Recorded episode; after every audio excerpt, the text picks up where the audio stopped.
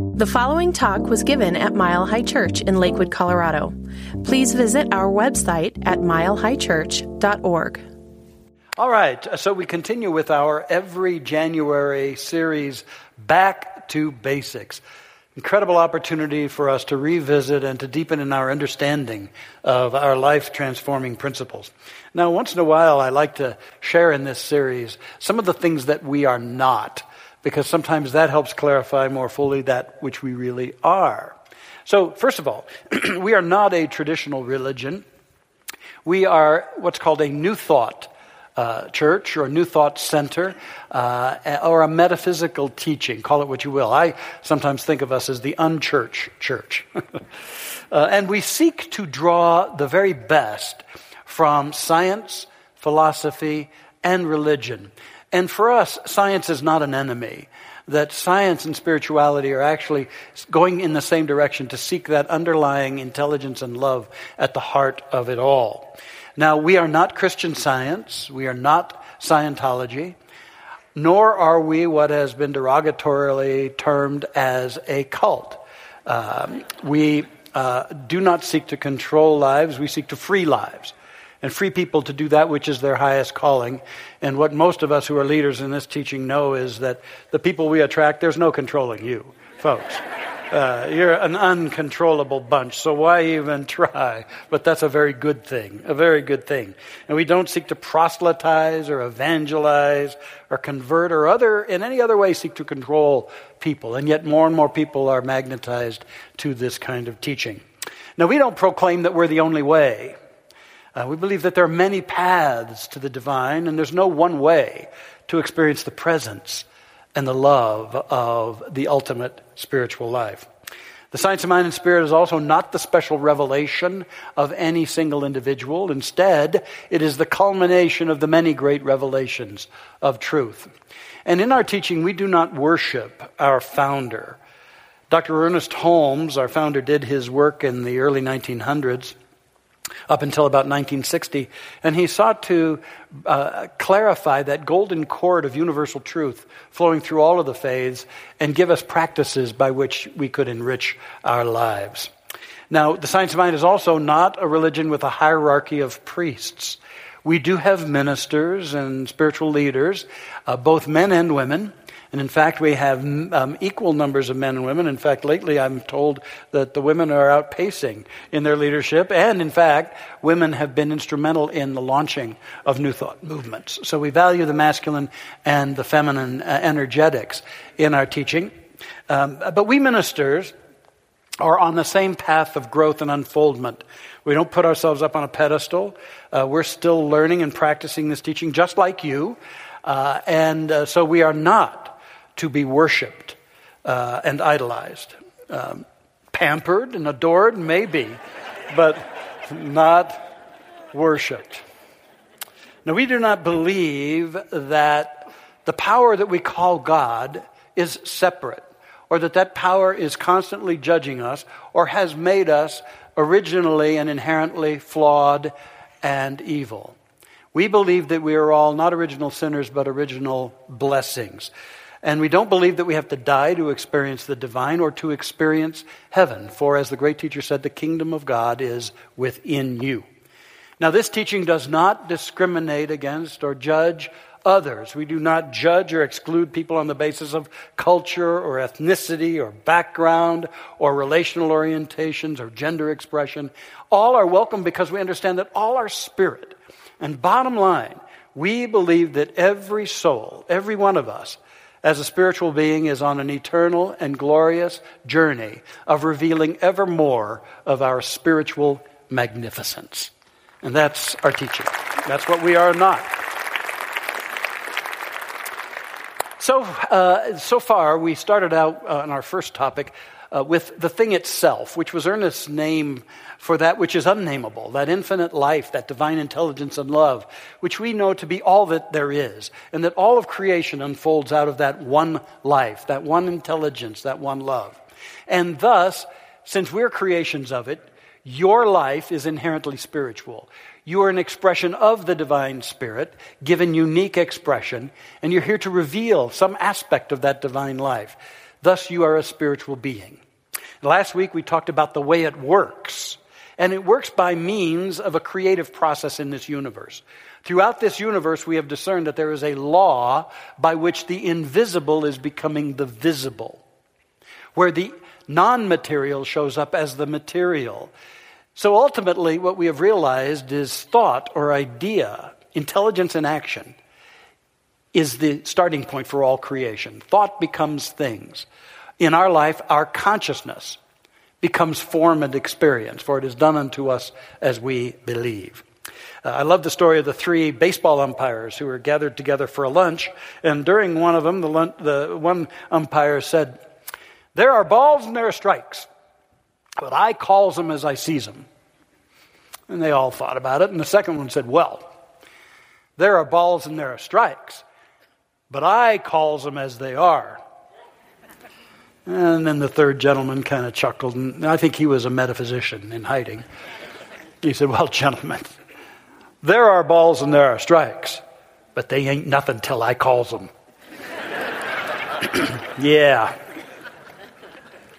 And so it is that as we call it in our life, as we declare it, as we express and agree upon our intention and then embody it with believing and feeling and action, we become the living embodiment of our dreams, and a power greater than we are moves it forth into our highest and best.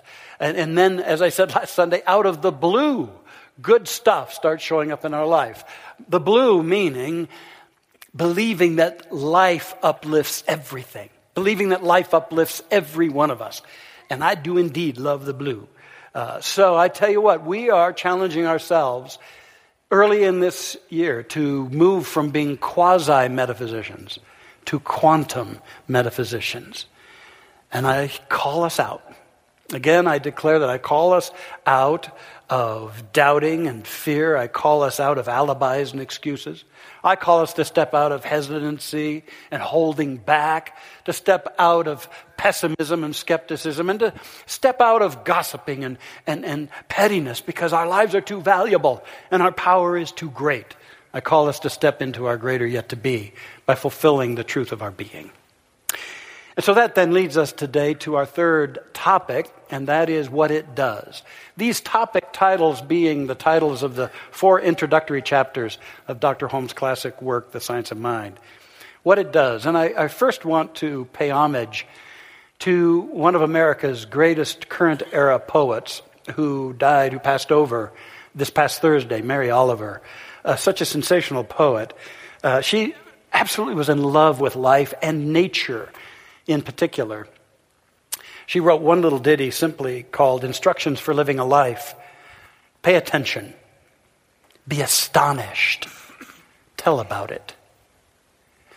And I think what earned her even more success than anything was the poem she wrote in 1992 called The Summer Day. And it's beautiful. I won't read the whole thing, but her concluding line is so compelling. And so she wrote, Tell me, what is it you plan to do with your one wild and precious life? What is it you plan to do with your one wild and precious life this new year?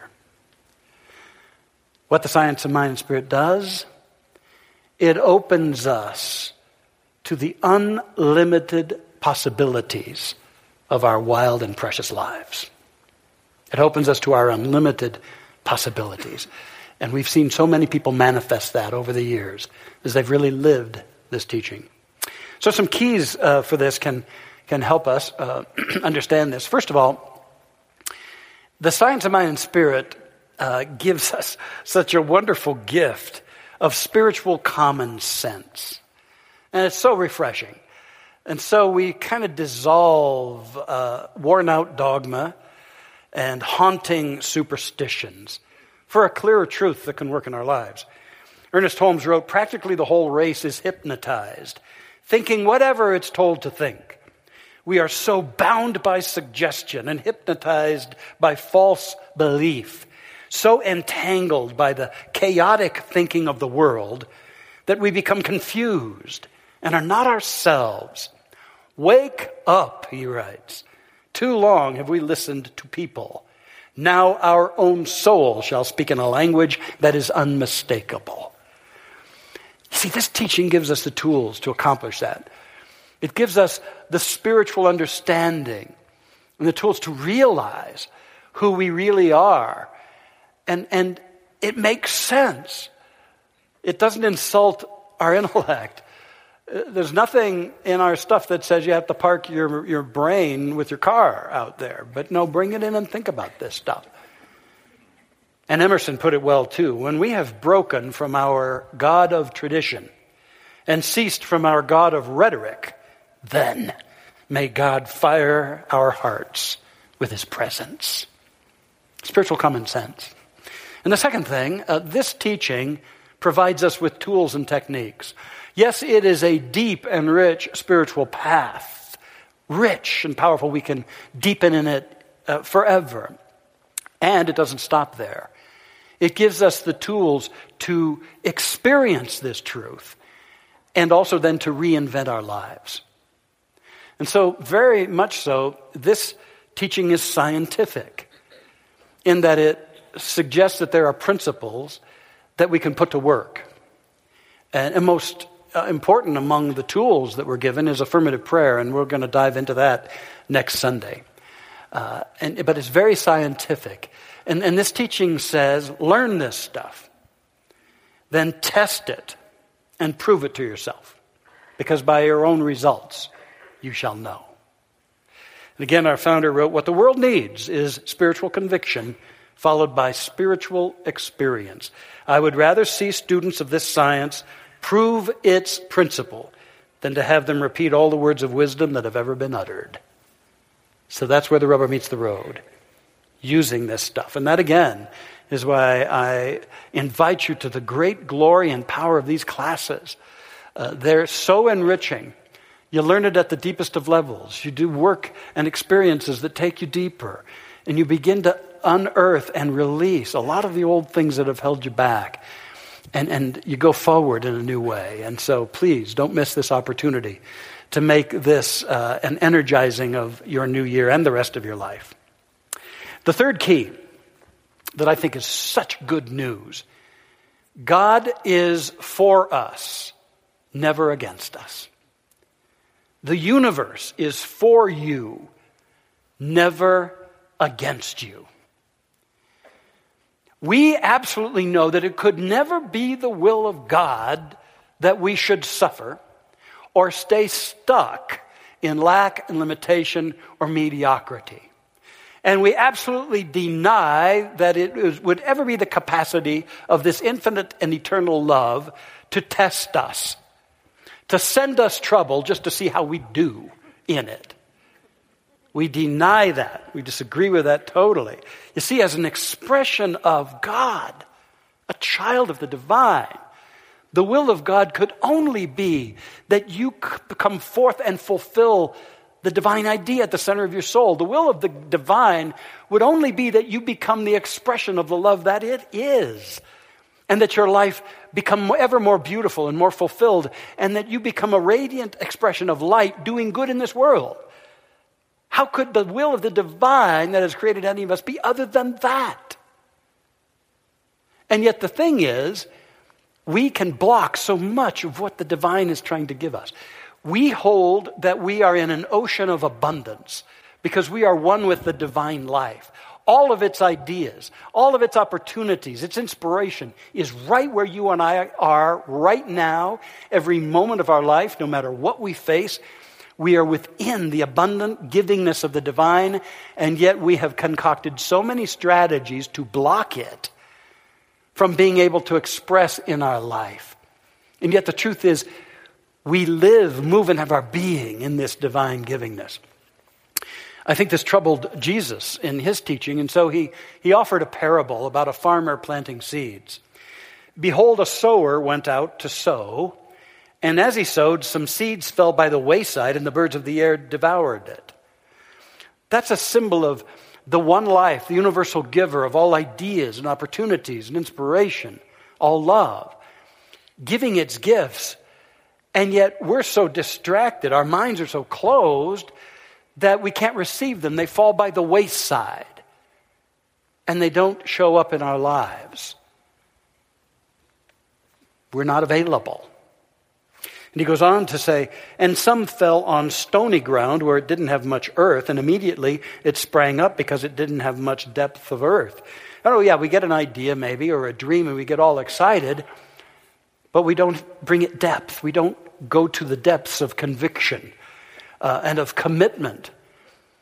And then he, he says, and so when the sun was up, it was scorched because it had no root and it withered away.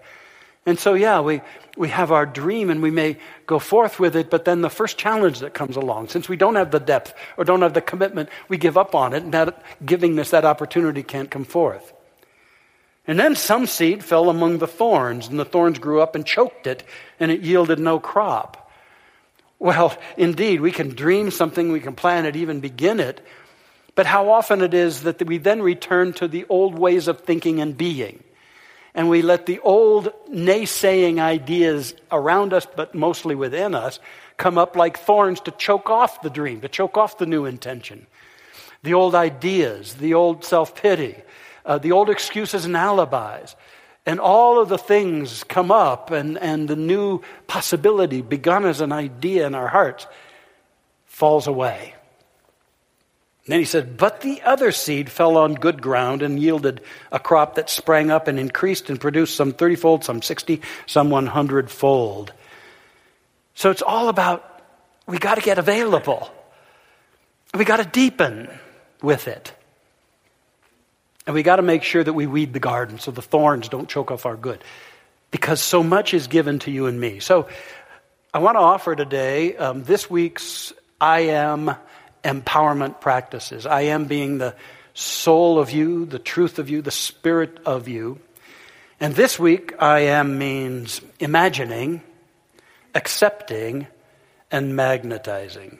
That's what we need to do to create the good soil for the inspiration and the possibilities to flourish within. Let's talk about imagining. This is bring, bringing open arms to the givingness of the universe uh, and, and saying, I'm ready to receive. I'm ready to think beyond what I have accepted. I'm ready to raise the bar of what's possible for me in my own mind and in my own heart and let it unfold. Imagining is one of the greatest capacities of our spiritual beingness, of our conscious awareness. So powerful. An illustration I so love is that of uh, country singer Tammy Wynette. She grew up in abject poverty, dirt poor. They, they didn't even have electricity or, or uh, running water in her home, and she had to work very, very hard. Uh, they were at a subsistence level barely. Later in her life, an interviewer asked her, What kept you alive when you were working in the fields, Tammy? And she said, My dreams. My dreams. We didn't have anything, but I had my dreams. And I'd go to bed at night and put on an old Hank Williams record no one will ever know. And that's my favorite song of his, and I'd play it over and over, and I'd finally drift off to sleep. I'd dream that I was in Nashville working someplace and singing, and everyone liking me. Well, she got married at age 14, began having babies. She married an alcoholic, abusive man. And finally, after a number of years of that, she'd had enough. And one early morning, she packed up what little she had and packed up her kids and announced that she was leaving. And her husband kind of stirred from his stupor and he said, Oh, you're going to be a hillbilly singer, huh? And Tammy said, I guess I'm going to try. And he said, Well, dream on, baby, dream on. And she did. And that was the very last time she ever saw him. Imagine First, we have to be willing to admit that there's more that we could understand and know. Ernest Holmes said, You exist that divine feeling, fire, and imagination and creativity may be expressed through you. Be yourself and express life as you find it. Never in, imitate. Trust yourself. Find yourself in God and God in the self. Imagining. About 21 years ago, uh, I was involved in a group of about a dozen spiritual leaders, ministers in New Thought here, uh, along with a wonderful lady, Barbara Marx Hubbard, a futurist. And we had tried to uh, reinvigorate an existing organization, but uh, that wasn't um, working. So we left that organization and founded a new one called the Association for Global New Thought. And I'll never forget 21 years ago when we all came from our various parts of the country, all very successful uh, leaders, and we met in a um, meeting room in a Los Angeles hotel. And after some prayer and meditation, we put a flip chart up and we just started asking, what are our dreams for what we can do? What can we imagine this new association we've created doing? And we just, we started writing things down. We wanted to put new thought on the map and, and create alliances with leading edge organizations.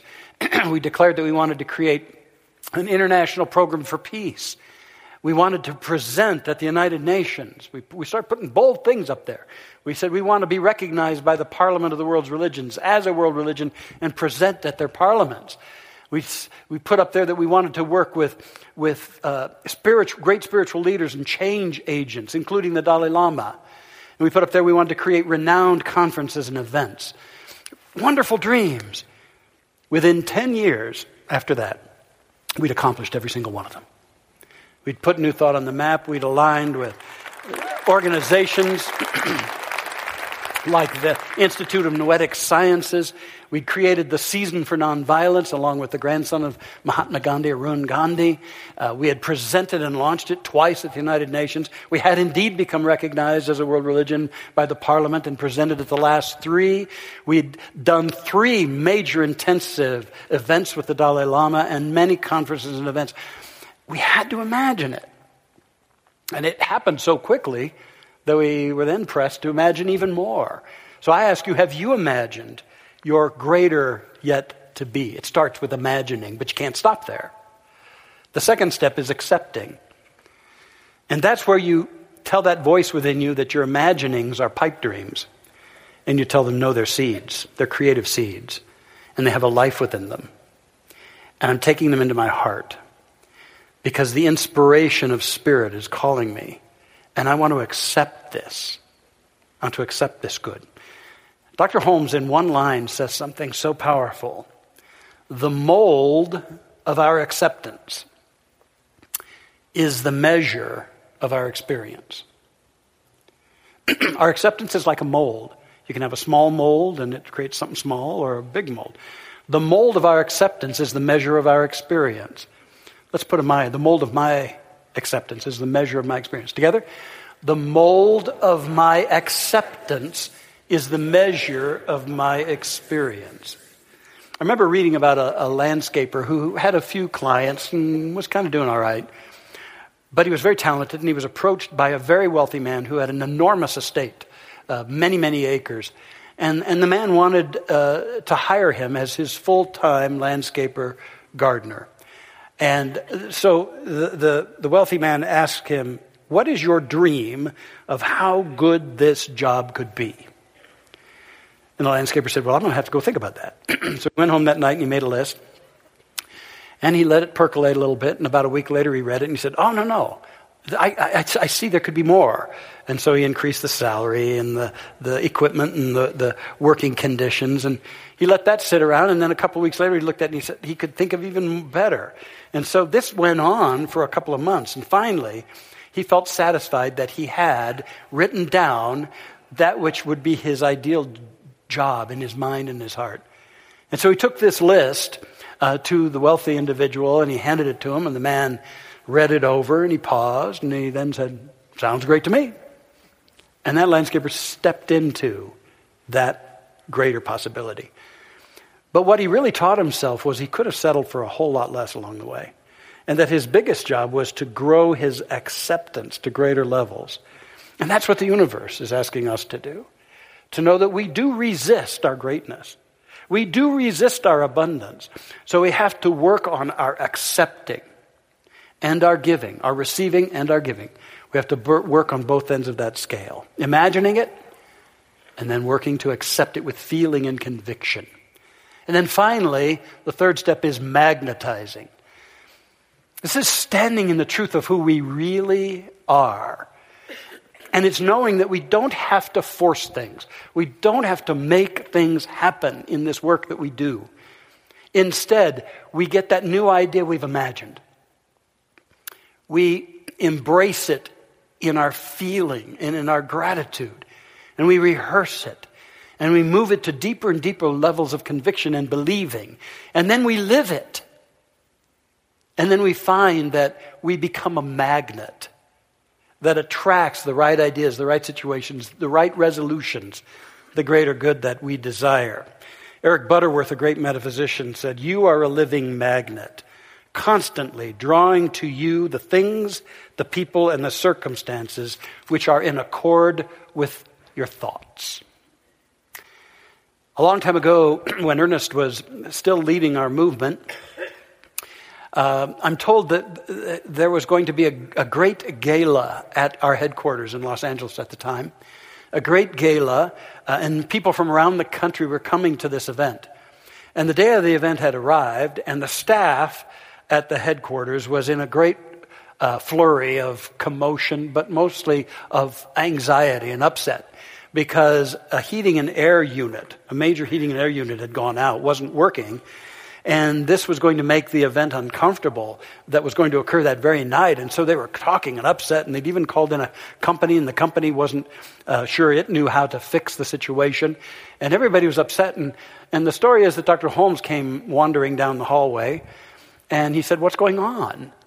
And, and one of the staff members said, Well, Dr. Holmes, um, the thing is, we have a problem. Uh, the heating and air unit isn't working, and we haven't been able to figure out what's going on. And uh, we haven't said anything to you because we didn't want to bother you with this, but it, it threatens to um, make uh, our event tonight unsuccessful, and we don't know what to do. and the story is that Dr. Holmes nodded and got very still. And then he got very declarative, and he said, God, you gave me the idea for Science of Mind and Spirit. God, you gave me the idea for this ministry. And everything is going very well. So, therefore, I need only say one thing God, this is Ernest Holmes. Need I say more? and evidently, there was a ripple of energy from that. Later on in the day, the, the situation was resolved, the event was great. But I cherish that. Eventually, when we have imagined and accepted our good, that's basically what we do. We just say, God, this is me. Need I say more? You don't got to plead. The divine's already given it.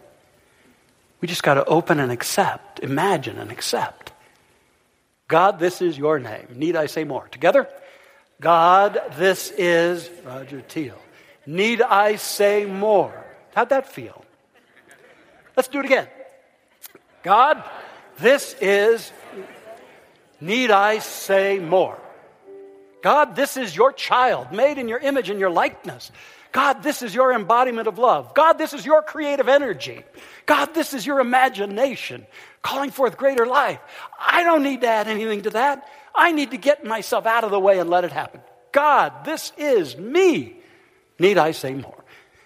That's what this teaching gives you. So I ask you once again what is it you plan to do with your one wild and precious life? I'll let this teaching lead you to your unlimited possibilities.